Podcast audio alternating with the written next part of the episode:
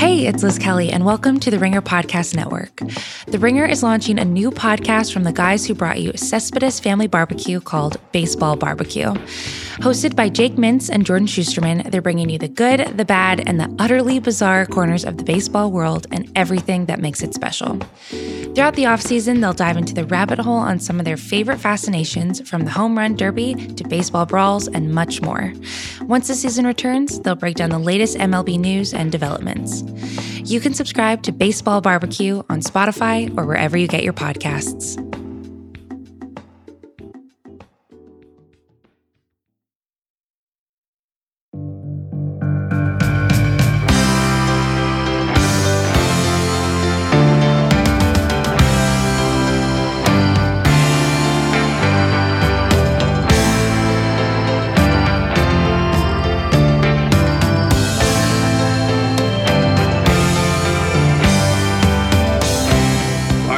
This week's episode of the J J Redick podcast with Tommy Alter. Uh, we're mixing things up a little bit this week. We're doing a mailbag episode. Mailbag. Uh, mailbag. Uh, we haven't done one of these, I think, since last summer, right? Yes, yeah, since, since the Hamptons. Since right, right after you signed in New Orleans. Correct. It was post-free agency. Before we get to that, can you explain what's going on in your background? What do you, I'm so confused. Like in your, in your, in your, in the background of, of your office where you're recording, it's beautiful. Thank you. I appreciate that. If you uh, want to see this, listeners, you have to go to the YouTube Zoom clip to see J J's background right now. Yeah. So we, we came back on Sunday. We came back to, to Brooklyn. We're going to just be here for the foreseeable future, either until I get called back or I guess till later this summer when things open back up. But we're just going to kind of Shelter, shelter here for, for the next uh, several weeks. Um, so yeah, I mean, I just, you know, I have some books, some records over there. You can see Springsteen's uh, Born to Run record right oh, there. Yeah. Um, then you have a picture of my parents uh, throwing, throwing pots. They were clay potters, uh, and a bunch of uh, uh, watch books and some wine books. Uh, yeah. Just, you know, normal stuff that goes in an office, I think. What's your favorite record of all time? Favorite record of all time. Um, I'm gonna throw I'm gonna throw a few out there. Springsteen, I'm gonna give him two. Born to Run and the sleeper, Nebraska. Nebraska That's is a per, deep, is a deep sleeper. Is a, yeah, is a perfect album to me. And he's had, he had a few perfect albums, I think, but Nebraska is my second favorite. Of Monsters and Men, their first album. Phoenix's album and back in like two thousand nine, two thousand ten, Wolfgang Amadeus, Amadeus Phoenix or Wolfgang Amadeus, I think it was called. Those are the ones off the top of my head that I love. And then if you want to like talk hip hop, then you start going into a couple of Nas's albums, a couple of Tupac's albums, several of Jay-Z's albums, Kanye's first three albums, plus uh, my, my Beautiful Dark Twisted Fantasy. Is that what it's called? Yeah. Yeah. Those are all perfect yeah. albums. Do you ever do you have ever listened to Amy Winehouse on vinyl? I mean, I know who Amy Winehouse was and is, yeah, for sure. I listened to She's uh, up there. Her songs. That, her that, vinyl, that, the the yeah. vinyl is unbelievable. Yeah. What's your favorite? What's your favorite album of all time? I don't know. Um, if you if you talk hip hop. Illmatic, Nas's first album, is a is literally a perfect album, and I think it's been when it's all the reviewers, everybody, everybody sort of points to it as like this is the greatest hip hop album ever. It's not the album that I would most re-listen to. Sure, um, that's fair. That's fair.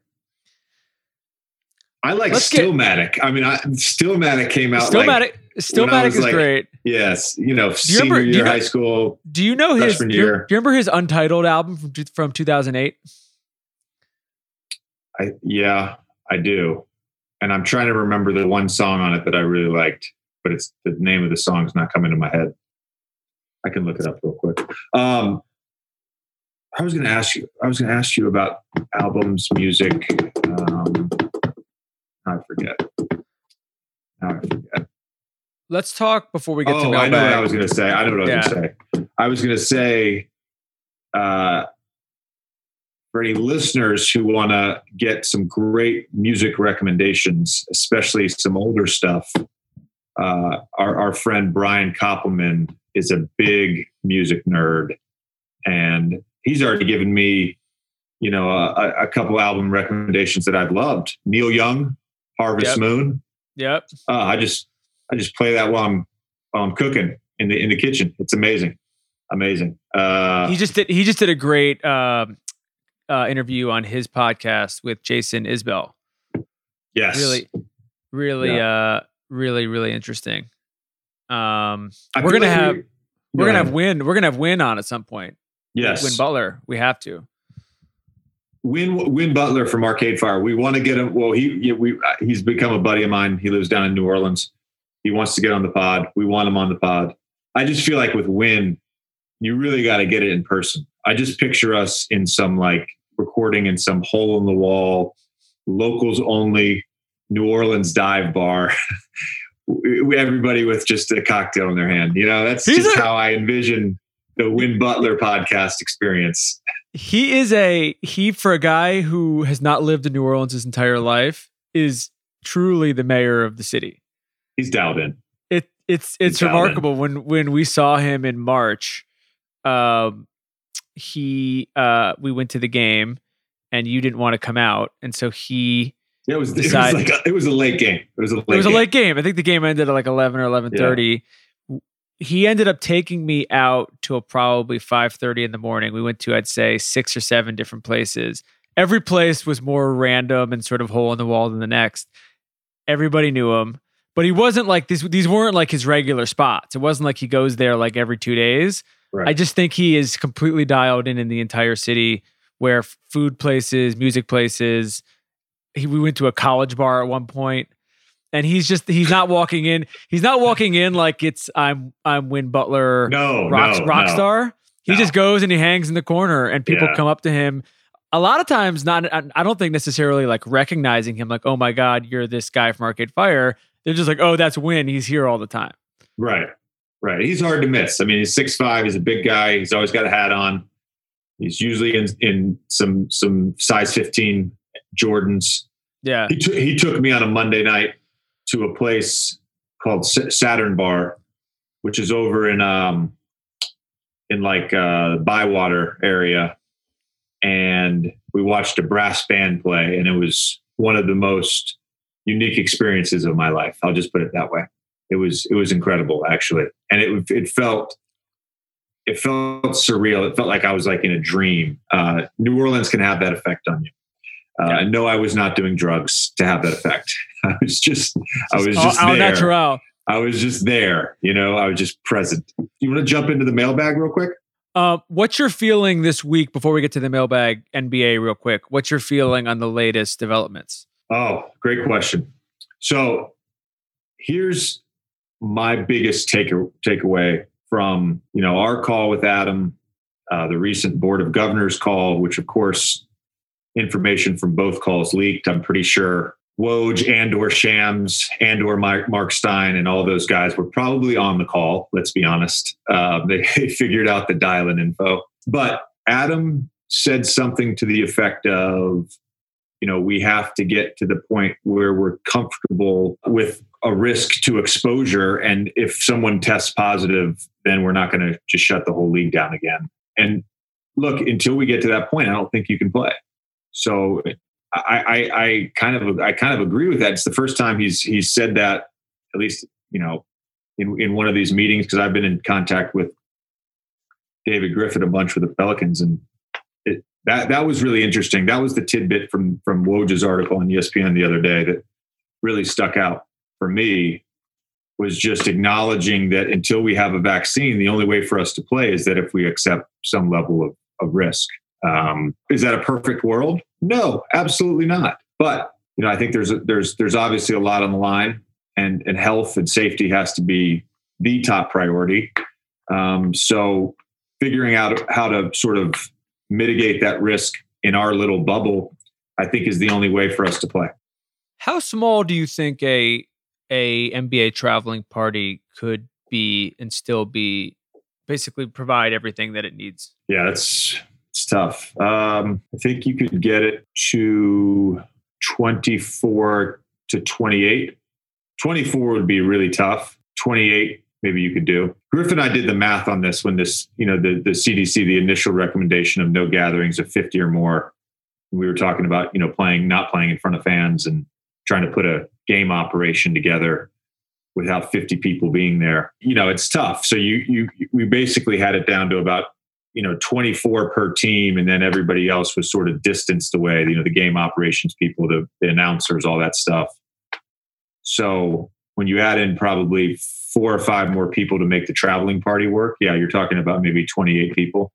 I mean, look, and the other thing that scares me, so I don't want to be, I don't want to be negative here, but I'm just going to, this is just me sort of speaking out loud. And I think maybe you and I have talked about this on text this week, but so if we're, we're talking about the bubble now, right? This idea of sort of, you know, one or two cities and playing as many games as possible and playing the playoffs out and sort of some version of quarantine and, and following some level of isolation protocols for players and, and their families.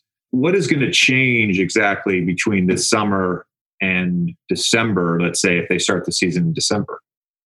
Why? What is going to change between now and then that we would be able to play and play and live in our ho- in our home cities and then travel to other, you know, cities and play? I, that's what's kind of worrisome to me. Would you agree with me? I don't think there's an answer to that. No, there's not. I, I'm just there's, yeah, nothing. I mean, it's it, from all from all scientific sort of accounting of this. It, this is a seasonal virus, and so we're probably in for more of what we've been through in the fall. You know, without a vaccine, right? So, so, we gonna, whether, are we gonna are we gonna have to bubble next year for six eight yeah. six to eight months? When you're talking about people just knowing the risks and basically opting into the risks, is that a contractual thing? Is that a thing where like everybody in the traveling party says, if I get this, we can't be held responsible for it? Yeah. I mean, I, I, I would assume there would have to be some level of, you know, liability involved where you're signing something, acknowledging the risk. I don't know yeah. though. I mean, they, you know, they extended the, the C B A sort of deadline, whatever you want to call it, because of the force majeure. And, and you know, both sides can essentially walk out from the C B A. So they extended the deadline to, to, to sort of be able to walk out until September. So look, I think both sides, players, league, obviously, you know, we want to get games. We want to play. Um, we recognize it's it's not going to happen with fans anytime soon, but you know, we want to play. But we also have a responsibility to not just ourselves and our families and everybody within our traveling party and everybody within the organization that's going to be involved, but we have a responsibility to society to do that in a safe way. That's just fact. Um, you know, so if there's a way to insulate us and we acknowledge the risk and we play and everybody agrees to do that, then that's probably how you're going to have to have games. But there, there has to be some level of protection, you know, for, for anyone who doesn't, who doesn't want that risk. What do you think about the uh, fake crowd noise? They've said, they're saying in football, it's certainly going to happen. I haven't, I haven't heard or read that about anything in the N B A yet. The fake crowd noise? I haven't. In the N F L, I don't know if I don't know if they were supposed. I don't. I I was reading it. I think Joe Buck said it. I don't know if he was supposed to say it publicly, but basically that that's going to because they're going to play these games without fans. But it looks like they're on track to do this starting sort of normal schedule time. That the same way that like in practice they simulate fake crowd noise to get guys ready. They're just going to do that at home games.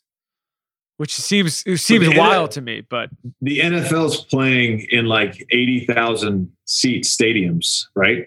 Aren't they? Yeah, they're, they're playing in their yeah. home stadiums. Whereas I don't think we'll be playing, at least not right away. I don't think we'll be playing in our home arenas. We'll be playing in yeah. smaller venues at Disney uh, World or whatever. You know, and and there's you know guys are talk like guys talk. You know, so I think I think there'll be enough noise. The squeaks. There'll be a lot of sneaker squeaks. Look.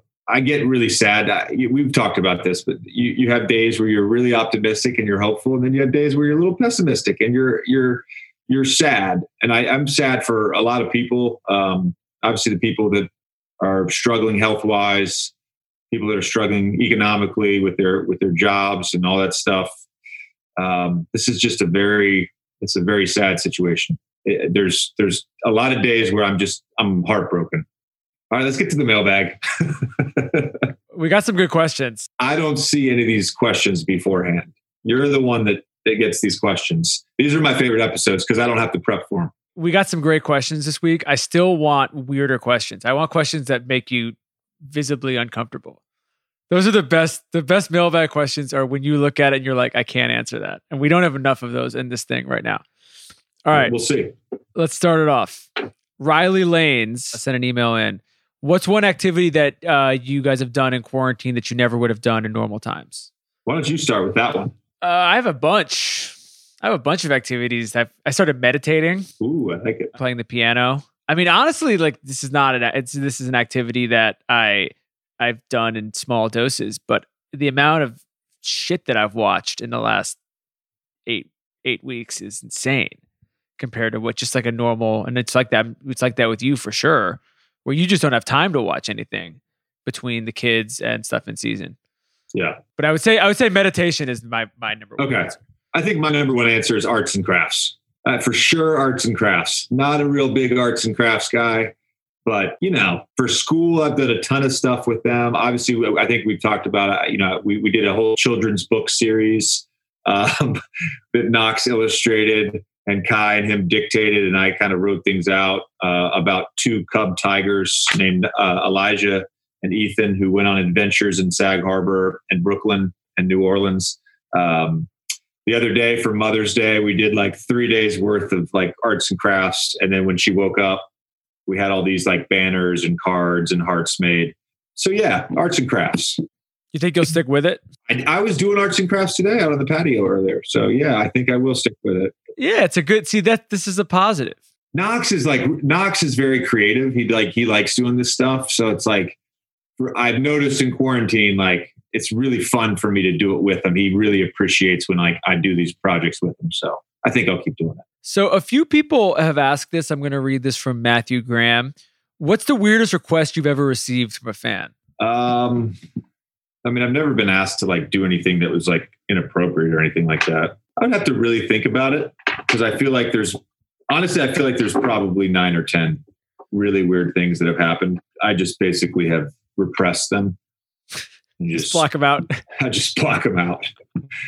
Do you think the internet makes fan interaction better or worse? Social media and the internet has allowed everyone to have a voice, even people that shouldn't have a voice. I, I, I'm not saying you should have a voice. I'm saying you should have a voice on certain things, but it's allowed everybody to have a voice. And that holds athletes to some level of accountability. So I think that can sort of wear on the athlete a little bit. But I also think when there's genuine sort of back and forth and interaction with fans, it's it's an awesome thing. So it's a good and bad thing. Here's a college question from Casey Evans. J J, can you give us a quick rundown of how your recruitment went? My dad always says you almost came to U V A and that made your games against us all the more painful. That is true. I almost did go to U V A. So basically, Duke was my dream school. I had wanted to go there since I was like eight years old. Um, as I was, you know, was in high school and playing for Boo Williams, I realized like U V A would be a great option too. I took a couple, you know, campus tours, unofficial visits or whatever. And two of my teammates on Boo Williams, Elton Brown and Jason Clark, they were my closest friends on Boo Williams. They were going to U V A. And I was like really drawn to sort of the idea of playing with those guys at U V A, staying in state, all that stuff. So fall of my junior year, like in September, I took a visit to U V A, a visit to Duke, and I was supposed to go the following weekend to the University of Florida. Those are my top three schools. Billy Donovan was there. So I go to U V A, great visit, great time. I go to Duke. You know, when I'm in the room with Coach K, he basically said, you know, you can commit, you know, you have an offer or whatever. And so I get back to Virginia and I'm supposed to go to Florida with my sisters. My parents weren't even going with me. It was their, it was their like midnight, midnight madness. And David Lee was, David Lee and I were friends. He he was coming down from Saint Louis. So I was like, this is, this weekend's going to be awesome. And then by like Tuesday, Tuesday night, I was like, man, I'm, I don't even want to go. Like, I just like the, the Duke thing was like so heavy on me. So I was like, I just, I'm just going to commit. And I, I wanted to get, you know, the commitment out of the way and just enjoy the last two seasons of my high school career. So I, I committed that Wednesday to Duke, got on the phone with Coach K and, and told him I was coming. This is what I would I would say, though. I, if I had went to Gainesville, who knows if I had, who was on that team, on that Florida team? Well, they, so my senior year, they ended up winning a championship with like Joe and Al the, yeah. and Corey Brewer. That team was like Roberson, David Lee, James White, Matt Walsh went, obviously I, cause I didn't, I didn't go. So Matt Walsh, you know, was the, the wing. Um, they had a really good team, but yeah, I was going to say University of Texas recruited me pretty hard too. And I kind of gave them, I don't want to really want to leave home. I want to, I want to be close to home. And I mean, I lived in Austin for three and a half years. Had I made it down to Austin in high school, I might've gone to U T. I don't know. I was so focused on going to Duke though. Did you have any, did you have any in between when you got to Duke and you committed, did you have any, um, like what if no feet moments, or you no. just were locked in? No. Cause my junior year, Duke won a national ch- title. And then my senior year, Jay Will, Boozer and Dunleavy were all there and they came back. And Dunleavy and I, we've been friends since my junior year of high school. So like, you know, I, I used to go down, my sisters lived in Raleigh at the time. So I still do. So I would go down, either stay with them or crash with Mike and, you know, play pickup on the weekends and summers, whatever, like if it was off season. So I got to know him a ton and I, he was supposed to be, he was supposed to be a senior. He was supposed to stay and be my mentor. And then, you know, I got to Duke and I just dove in the streets. I just got in the streets. That was it. And then it was it was a wrap from there. Before we get to the next question, let's hear from our friends from Roman. If you've been dealing with acne, redness, dark spots, or wrinkles, finding treatment that works can be complicated. You need skincare that actually performs, but getting started can be overwhelming. Thankfully, there's a solution. Roman makes it convenient to get customized prescription skincare that really performs. Just grab your phone or computer, complete a free online consultation, and you'll hear back from a U S licensed physician within twenty-four hours. If appropriate, a doctor will prescribe a custom blended treatment based on your skin type and priorities. You'll receive your custom skincare treatment with free two-day shipping. You also get free unlimited follow-ups with your doctor if you need to make a change to your treatment or have any questions. With Roman, there are no commitments and you can cancel anytime. Go to getroman.com slash Redick for a free online visit and start your new skincare routine today. That's getroman.com slash R-E-D-I-C-K. Eligibility requirements and additional terms apply.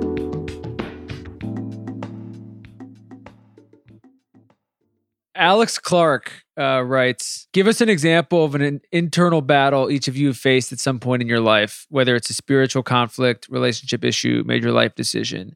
This is from the guy who loves Quaker Oat Square cereal on Twitter. Great question. What's an internal battle you faced? I mean, every day, getting up and being active. Um, Jesus, I think that man. This is the darkest podcast we've ever recorded. I think I think this this quarantine's getting to us. I, I think that it, I always have an internal battle uh, whenever I've moved in my life, wherever I've like moved cities for a job, even even with college. Like I mean, it, it wasn't a question of whether I was going to do it, but I would just get myself. I would get anxious, and I would get, I would I would do the pros and cons of everything, and I would get in my own head about it. I don't get internal battles about work stuff because I do a lot of different shit. And so I've basically set this, I've, I'm now in a position where I've sort of set my life up where it's not like I'm locked into one thing. And if I leave that, it's like I'm throwing my life away. I'm just kind of all over the place. Uh, but I do think that that is a, I could see, you know, from my friends who've had the situation, I could see if you've been at one place for a really long time and you have all these, this sort of goodwill built up internally and everything like that, I could see how that could, could mess people up. My internal battle is actually one that pops up quite frequently. Uh, you know, sometimes I could go three, four years and it doesn't pop up. Sometimes it could be once every couple months. It just, just the, the love-hate relationship I have with basketball. The first time I ever experienced it, I was in eighth grade. I broke my wrist for the third time in six months. Told my dad, I was like, I'm not going to school today. Fuck this. I was like, I'm going to get my cast on and I'm not going to school and I'm not playing basketball. Fuck this. I'm not doing it anymore. Um, it's not worth it. So he, I went to the doctor, got my cast on, stayed home from school. He came home f- from work that day and he had bought me a Nike Duke t-shirt. Didn't even say anything. He's just like, sorry about your wristband. Here, have this shirt. I'm like, all right, Dad, I, you got me back on track. But, you know, I've talked about this before. My sophomore year at Duke, I felt like I wanted to quit. That was a transition period.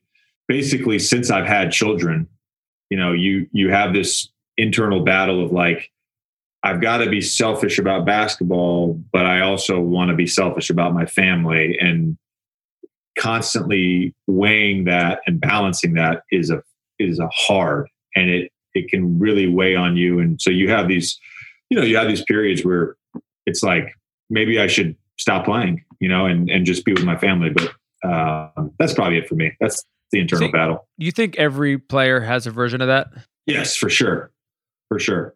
Look, there's a, there, there's nobody that, I don't care how good you are, like LeBron James, whether he's the greatest player of all time or one of the three best players of all time, right? There are absolutely moments where he's probably like, man, is this really worth it? Like, yeah. is all this, is all this, like, obviously he appreciates what the game has given him. We all have. Um, but I mean, there's, there's, you know, there's the negativity, or there's the, the wanderlust of, you know, the season where you're just constantly on somebody else's schedule. And, you know, I know every job is like that, but everybody has that at their job. So when it becomes a job, sometimes you're like, yeah, okay, you know, fuck this. Um, but yeah, I think what I, I was talking with somebody yesterday about this, but it's like, for me, it's like, why, why am I still, why, why do you still play? I'm going to return thirty-six next month. And it's absolutely because basketball has been the love of my life for twenty-eight years. I, I've loved it. I mean, I love my family, obviously, more, but I've loved basketball more, more than any other thing. And I still do. And that's why I still play, because I just absolutely love it. But there's definitely times where it brings on a certain amount of angst. What did you think about Stan Van Gundy saying you were as competitive as Jordan? I think what he was trying to say was the reason he was great is because he was so talented and he had the competitiveness. There's a lot of talented guys and there's a lot of competitive guys. There's very few guys that are as competitive and as talented. When when Stan got fired, I texted him that day. I was I was fucking distraught. I mean, I was so pissed. And how and how they fired him, I don't know if it's ever become public, but how they fired him was just dirty. Fuck those guys. I mean, seriously. How'd they fire him? I'm not going to talk about it, but it just, it wasn't right. It wasn't right. They disrespected him. So anyways, I'm distraught. And I, we were texting that day, and he actually said to me that day, he said, you know, you, Udonis and Rashard are the th- my three favorite players I've coached in terms of your work ethic and your competitiveness and your, um, you know, your professionalism and all that. So like he had, he had said things to me before like that, but I, I did see that. When you when you sent that the other day, you know, that he said I was as competitive as Michael Jordan. You know, I have other issues besides gambling, so I don't, I, my competitiveness manifests itself in other ways. but but certainly, I think, you know, most guys are really com- really competitive. Most guys are really competitive, and most guys are really talented. But to to do be both at such an elite level makes him, you know, the greatest. Uh, Chris Warren writes in, speaking of Uh... M J, he says, would you do, J J, would you do a Last Dance style documentary for your final season? Would I do a Last Dance? Yeah. And then the follow-up is uh, to both of us, who would be your co-star in a rom-com? Okay. I like that. Okay. Oh, that's good. Doc, doc question first. Um, I mean, it's not your, it's not your call whether your team allows that, but yeah, that's, no, that's sort um, of a, But like, I would mean, you do a follow thing around like a like a D Wade type thing where you have yeah D Wade? I mean, I mean, I guess I guess I would consider it, but I don't. I mean, I've never really thought about it. I I think the book thing is probably probably where I'm headed if I do yeah. something like that. I mean, we we haven't done our rom com uh, rankings, but like, come it's on, coming soon. It's gotta be Jennifer Aniston. Gotta be Jennifer. Really? Aniston. Yeah. Like to start with, yeah. What is the okay? So not to ruin our. Not, what is I, the, I'm not saying I have like a crush on her. I'm just saying she's just like she, I think she's the best in rom com. She just. But which rom coms? Uh, what's the movie with Jason Sudeikis? We Are the Millers. Oh my god! That oh movie. my god! We need to do a full episode on this thing. I love Jennifer Aniston. I'm not a Jennifer Aniston hater. If this was who would you want to star in a sitcom with, a I'm television show, I movies, think that that's fine. The movies are great. but she's well down the list. She's not even in the top five. Maybe she, maybe she's not done like the traditional rom-com that you're speaking yeah. of, you know, yeah. like, like, um, you know, Notting Hill or um, How to Lose a Guy in ten days, Sweet Home Alabama, like those type of movies. Like she hasn't done many of those. Like she's done like We Are the Millers and Horrible Bosses and that terrible movie she did with Gerard Butler that I forgot the name of. It was yeah. like universally panned. Like she, so the, she yeah. did the one with Vince Vaughn where they live together but they're broken up. She's done them. They just are. You they're not argue, top tier. You could argue though that that the breakup was not a rom com. So I need to rewatch the breakup because I've seen it. The first half of the movie, it's playing like a rom com. Yeah. The second half of the movie is some dark shit.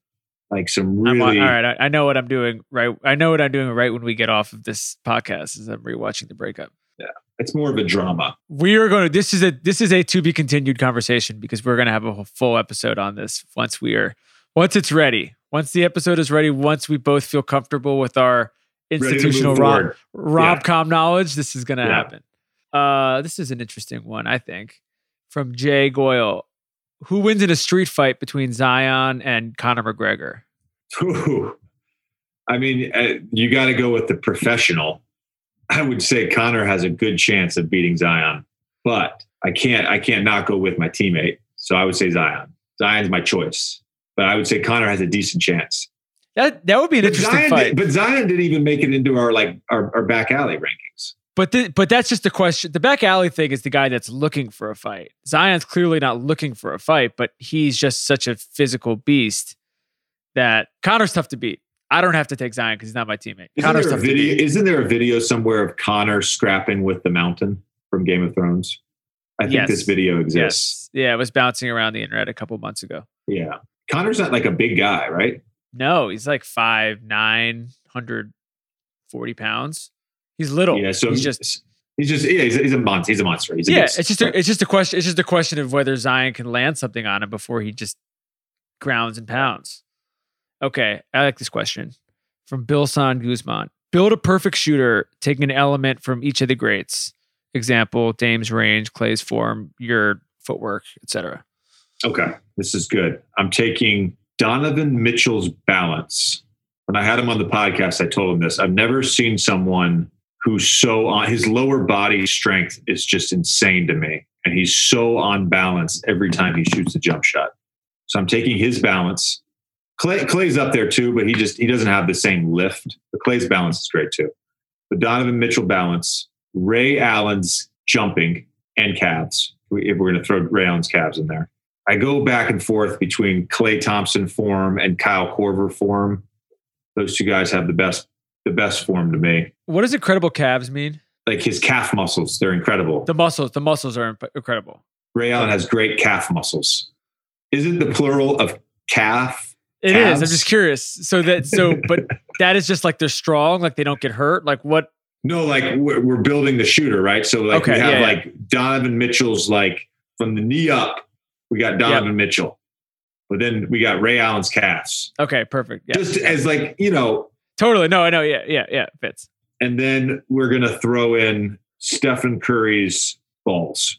Just, just the stones on that guy. Just the stones on that guy.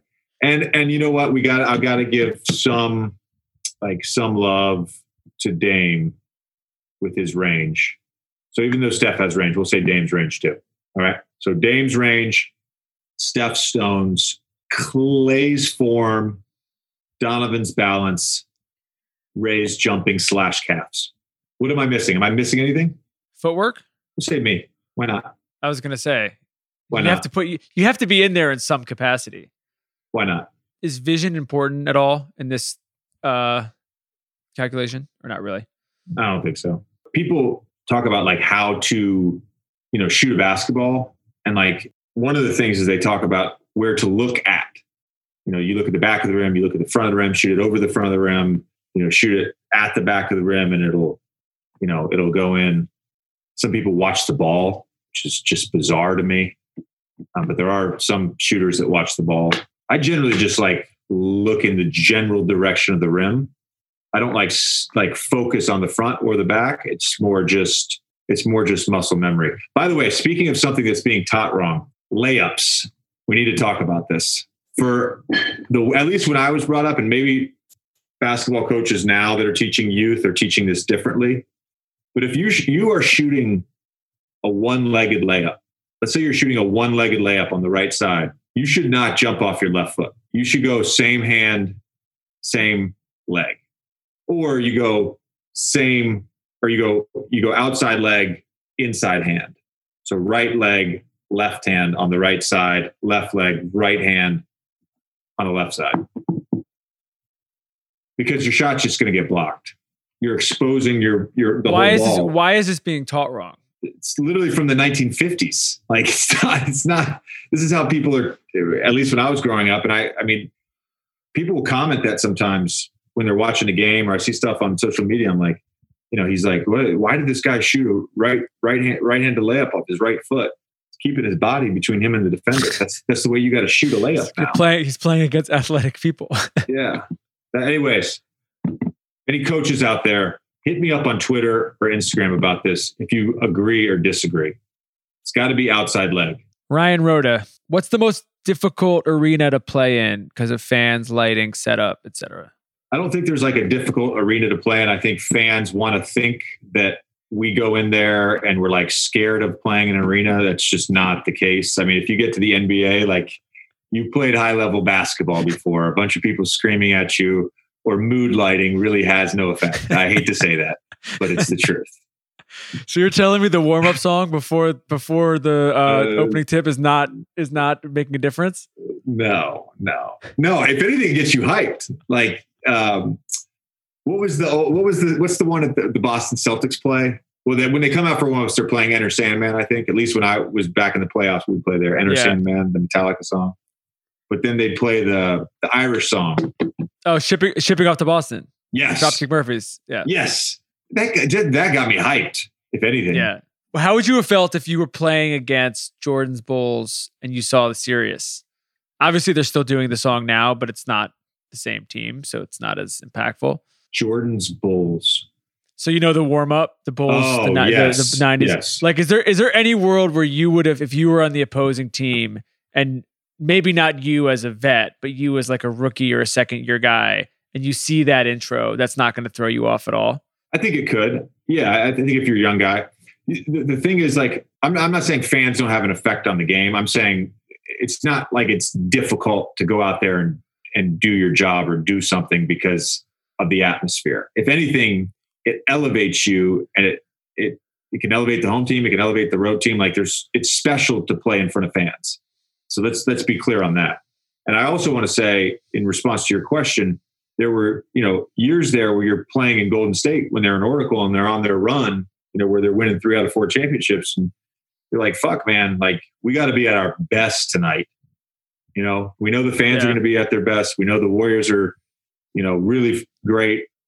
Uh, we got to be at our best to win. So that's really the thought process. But I always say this, like I get nervous before every game. Every game still. fourteenth year, I get nervous before every game. Butterflies, all that stuff.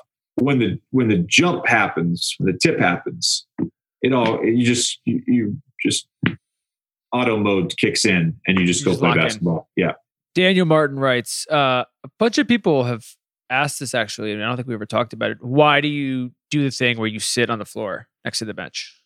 Yeah, so I, I I'm I, you have to get a medical clearance from the N B A. The team has to like ask for it. There's got to be some notation from doctors for you to be able to sit on the floor. They obviously don't want twelve guys sitting on the floor. Um, so you know, because of my history with some back problems, you know, I've gotten that clearance. It, it started. It was either my fifth or sixth year. I was playing in Orlando. We had a day game in Miami. It was like an A B C game, twelve thirty. And I just like slept really funny on my back. And I went out for warm-ups, shoot my shooting warm-ups. And I was like so tight. And I just, this is before like people were putting hands on you before the game and mobbing you and all that stuff. So I just, there's nothing I could do to really like unlock my back. So I walked in the locker room to tell Stan, like I couldn't play that day. He says to me, hey, uh, Jay Rich is out. Uh, you're starting today. So I was like, okay. So I go out there and I'm like, I'm not even sure I can play. And I'm pretty sure I had to guard D Wade some of the game. So I, the first like first run in the first quarter, I hit three threes. So I'm like, oh, okay, maybe I can, you know, maybe I'll be fine today. So I went over to the bench and I was like, oh, I cannot sit on the bench. I'm too stiff. So I laid on the ground, started foam rolling. And pretty much since that game, I've sat on the ground, but that was the origin of it. And it's really for me, if I, if I do sit, like when I get up from this chair, like my hip flexors and my back will be tight. Yeah. So I, it's really about just like protection. I have a, I have a very uh, long torso and uh, like short arms and short legs. So it's just not, it's just not a good position for me to be in. Have you been on a team where you, one of your teammates also did it? No, but guys, guys sit with me, like guys will sit with me. And then if, especially if it's a nationally televised game, one of the trainers, somebody will call, you know, from the league and say, hey, so-and-so can't sit on the floor. So guys have to like get kicked off the floor all the time, all the yeah. time. Allie Rucker, friend of the show, writes in, if you could pick any movie set to visit from past releases, what would you be? And guilty pleasures on the road besides donuts. What about Swingers, man?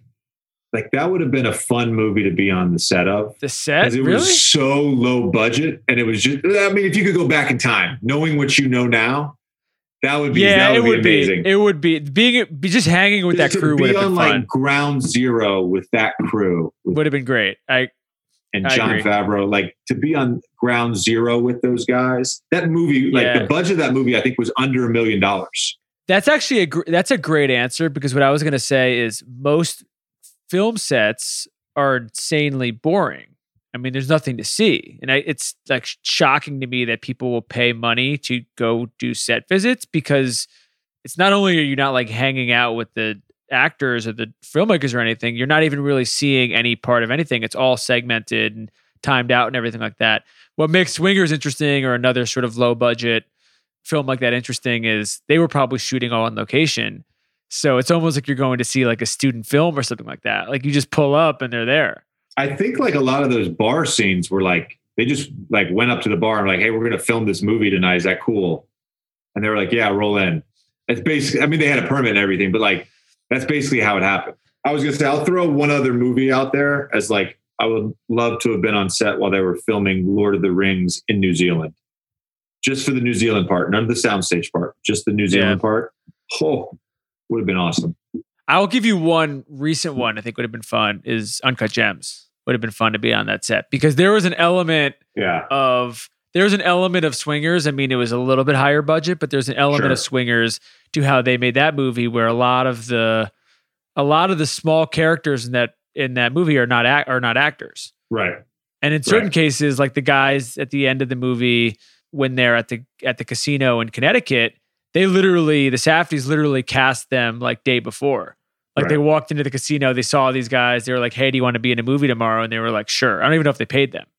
And so there's yeah. a part of the, there's a part of that, which is kind of interesting. Uh, here's a guilty pleasure on the road. So I, obviously we stay in nicer hotels for the most part. Uh, you know, there, there's the occasional, you know, Four Seasons, Ritz-Carlton type stay. We're very, very lucky we get to do that. And, you know, I will frequently check in with the spa or fitness center to see if there's a steam room or a sauna. And being able to do that on the road is, is that's a guilty pleasure for sure. For sure. Richard Mansfield, a few years back, you appeared on a podcast with Pardon My Take. Shout out to P F T and Big Cat. Right before your interview, they did a Mount Rushmore segment of animals you'd want on your team for a fight. Who would you guys choose? I've got a bone to pick with Barstool. So they re-released that video on YouTube six weeks ago, like two or three weeks into the pandemic. Oh, of your interview, of your interview with them. And then all these fucking sites start running the, the quotes from the sites. Like I'm still, I'm not, I'm not talking about the Clippers anymore. That was from two fucking years ago.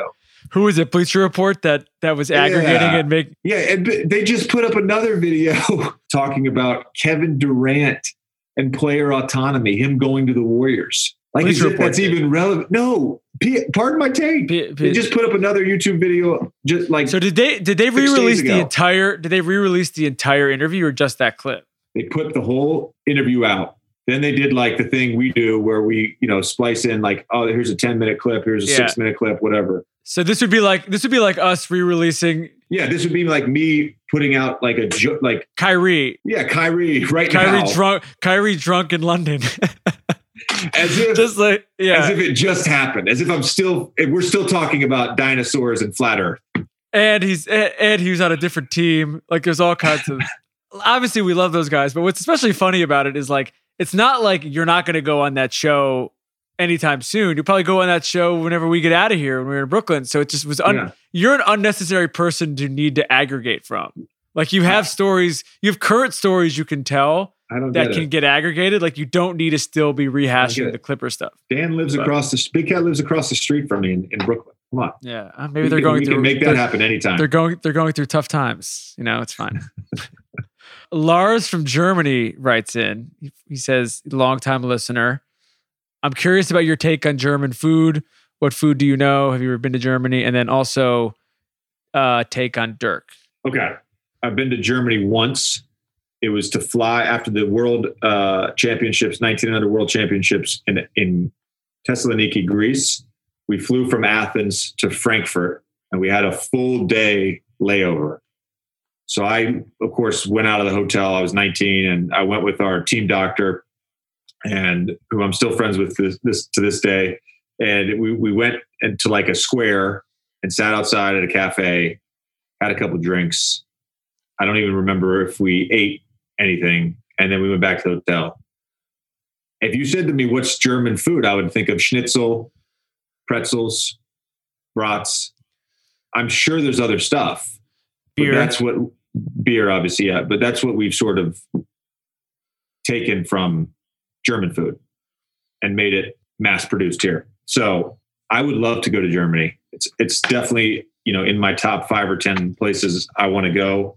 Um, Dirk is Dirk's special, man. He's special. What's your what's your take on Dirk? I mean, it's amazing.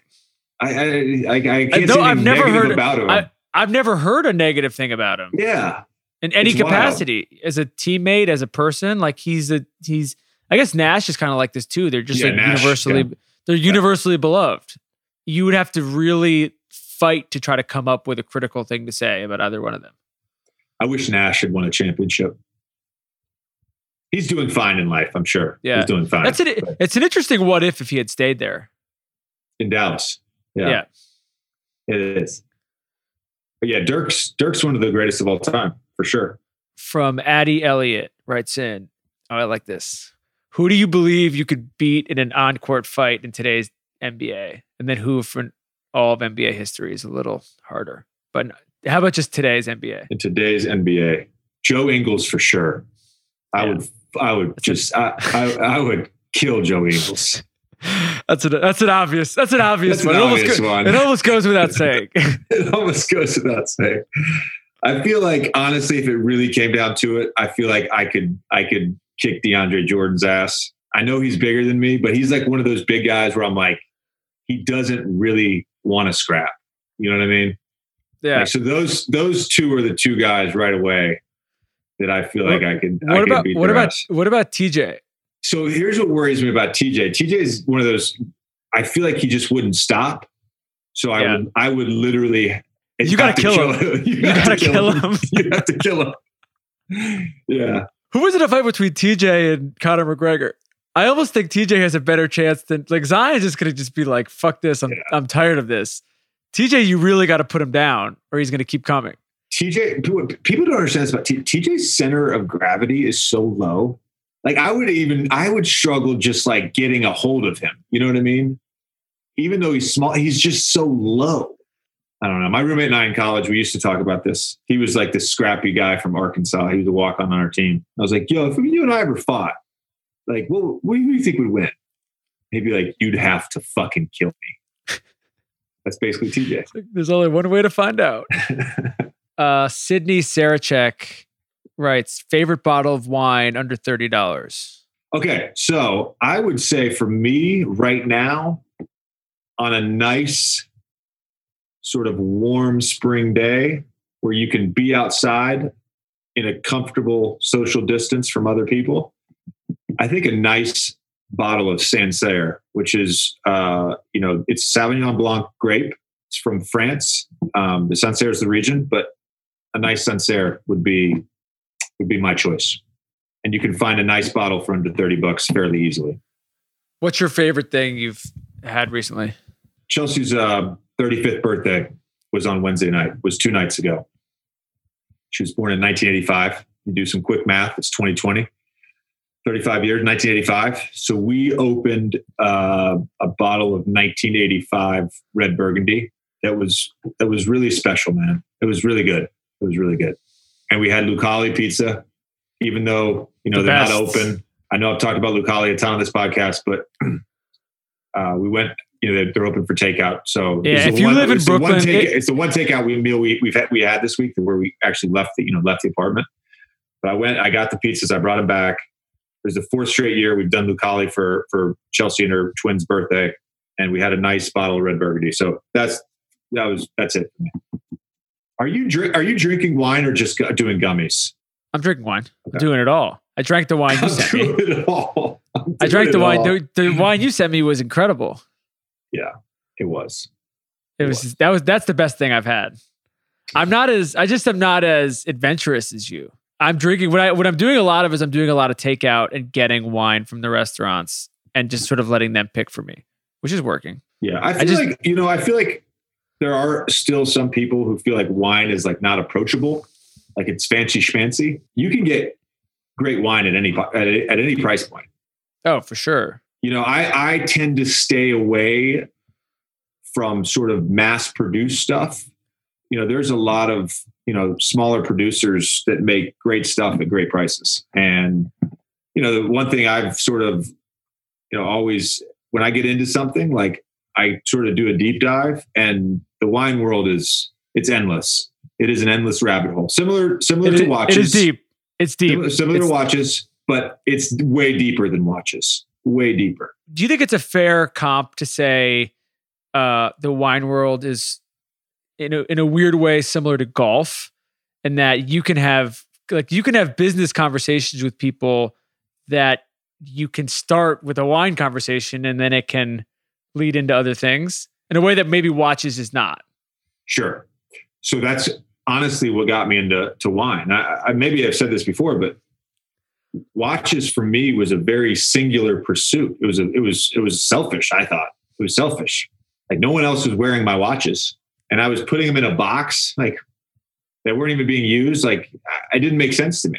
It's like only makes you happy. No wine, one else is happy. Wine, no one else is happy you're wearing that watch. Yeah. Wine is a connector, right? Yeah. Wine is a connector. And so, you know, some of, you know, my favorite conversations, my favorite like moments with friends or family, or even just meeting someone for a first time at dinner and, you know, having a conversation with them. It's, it's been with, you know, wine. And so that really was, the shift for me was like, oh yeah, I'm into this thing and I like it, but it also can be something that sort of bridges and connects people.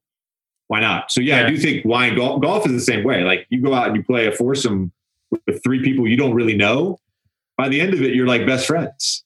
Yeah, for sure. Wine is definitely a great uh, quarantine gift. Yeah. I mean, listen, I've done some gifting in this quarantine and I gift, I, I gifted you a nice bottle. You gifted me a nice bottle. But I would say that to your point about price point, if you send, as long as you're not sending somebody just like a piece of shit, if you send them something that has, that is just good, it doesn't have to be, it doesn't have to be super expensive, they will appreciate it and they will drink it with whoever they're with. And so yes. you're, it is not, it is, it's not a, it's not a singular moment, but Stephen Smith, what do you think about the Donald Sterling incident? Looking back on it, shout out to Chris Paul and the, and the Quibi doc. Do you yeah. want to explain what that is? Yeah, so I participated in a documentary called uh, Blackball that, that will be out on Quibi on Monday, the eighteenth, where we sort of look at, you know, in a micro way, the, the Donald Sterling incident, my first year with the Clippers back in two thousand fourteen, but then sort of what that meant in the larger context of sports and race in America. So I, you know, I sat for like a two hour, two hour interview um, and did some B-roll stuff. I did not know that I was doing a two-hour interview and doing B-roll stuff. So I like literally showed up at this random high school gym in Manhattan with like sweaty Adidas clothes on. I was like, "Oh shit!" But the documentary, yeah, it's it's it's good, man, and and I'm excited about it. Uh, what did I think about the Donald Sterling incident? Well, you're going to have to watch the documentary. It's a good tease. Good tease. When does it come out again? Monday, the eighteenth. It's a great topic for a doc. It is. You know, and it, it's similar to to sort of, you know, what Jason did with The Last Dance. You know, you're focused on uh, ninety-seven, ninety-eight season, but you're you're telling that story in the context of sort of the whole history of Michael Jordan and the Chicago Bulls. And in a way, two very different things, obviously, but in a way, you know, this is what this doc is doing. It's it's looking at this incident, but it's looking at sort of the, the larger meaning and the context of this incident in America, in, in America. You know what I always thought? It's it's probably not substantial enough to be a documentary, but I would love to see revisited is the DeAndre almost signing with Dallas moment with with the with the memes and everything on Twitter. Like, you guys had a lot of stuff with that team. You just so many characters on that team. Yeah. Here's a great. Here's a great. Uh, like a great Quibi idea. We should do. Because I feel like that's like a ten to fifteen minute documentary. Yeah, it's not a movie. We should, it's just we a, should just produce like six to eight of these like random little N B A docs. Why not? Okay, yeah, we'll just do this. We'll just we'll take this offline. I think this is I think this is just the thing we should just we think we should just do. Okay.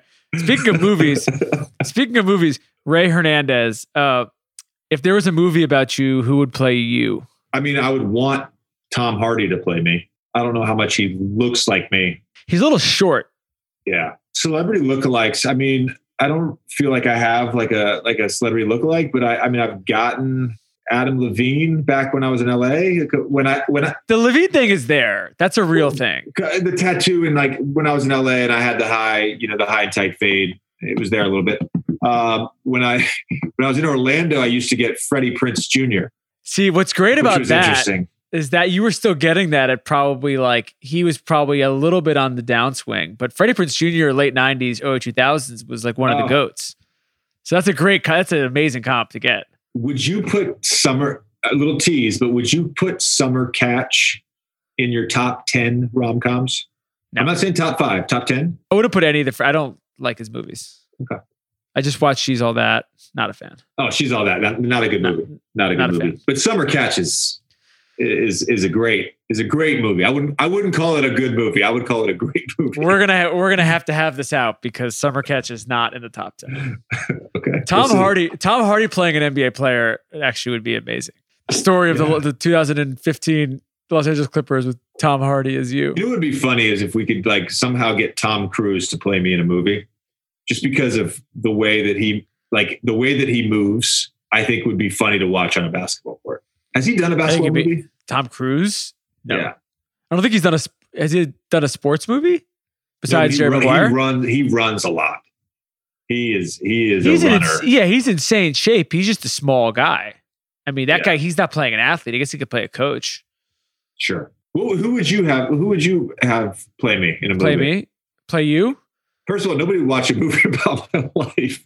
But I would have, I would have, I would, I wouldn't say Adam Levine because I don't think he'd be a good actor. Freddie Prinze Junior is not uh, relevant enough anymore. The person who you should really want to have play you is Timothy Chalamet. He's that's too little, how, man. That's how the that's how the movie becomes a hit. If He's Tim, too little. Did you see the Matt, movie Begin Again with Mark Ruffalo? No, is it new? It's from like five six years ago. But uh, Adam Levine was was a musician in it. Did not not playing himself.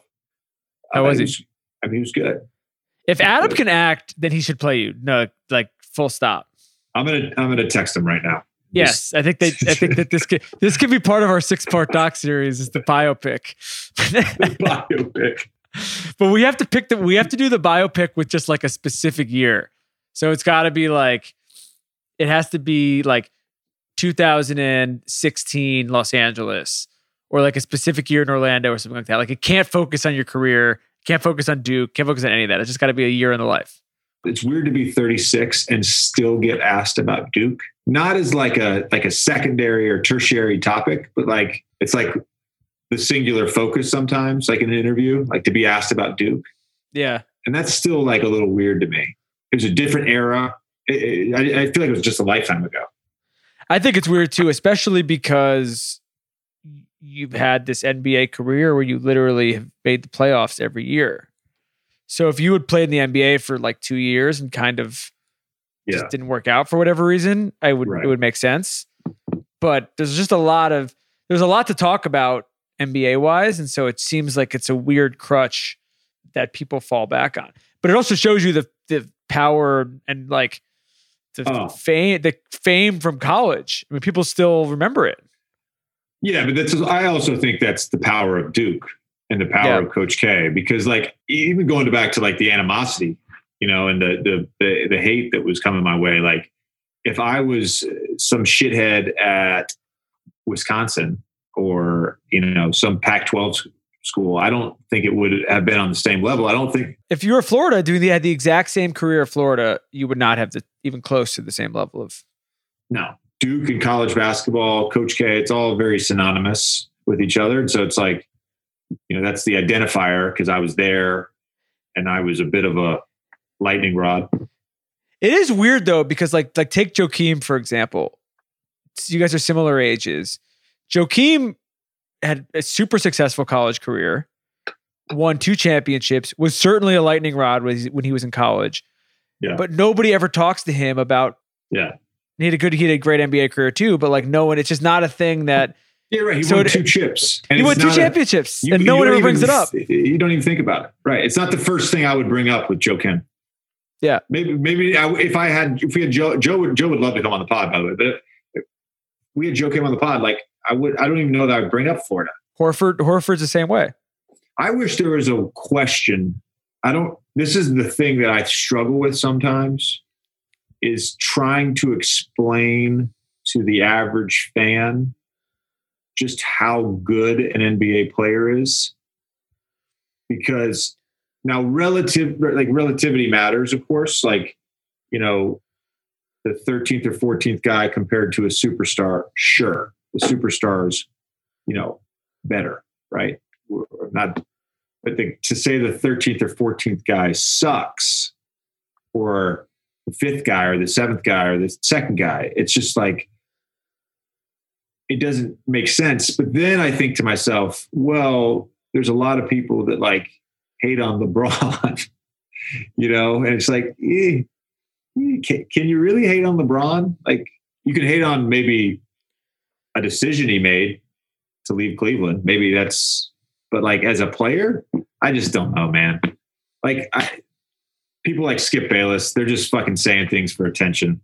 Just attention. That's what it is. And the but internet. I wish, there the, was a, I wish there was a question that could like get me into the space where I could explain just how good every N B A player is. To to watch like just a like to come to a practice if you're an average fan and come to a practice and like watch the first team play against the second team and watch. The guys working out beforehand, the guys playing one-on-one afterwards, the guys working on their games afterwards, like you just be like, oh, oh, this guy doesn't suck at all, actually.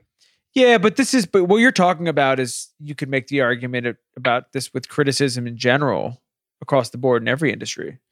Like well, no, I'll give you an no, example. I, I don't mean, I, even, I, mean I don't even, hold on. I don't mean criticism though. Criticism is fine. I'm fine with criticism. Yeah. I, I, that, that, that's not what I'm saying. I guess I, I think there's a disconnect like with people thinking a, a player's not good.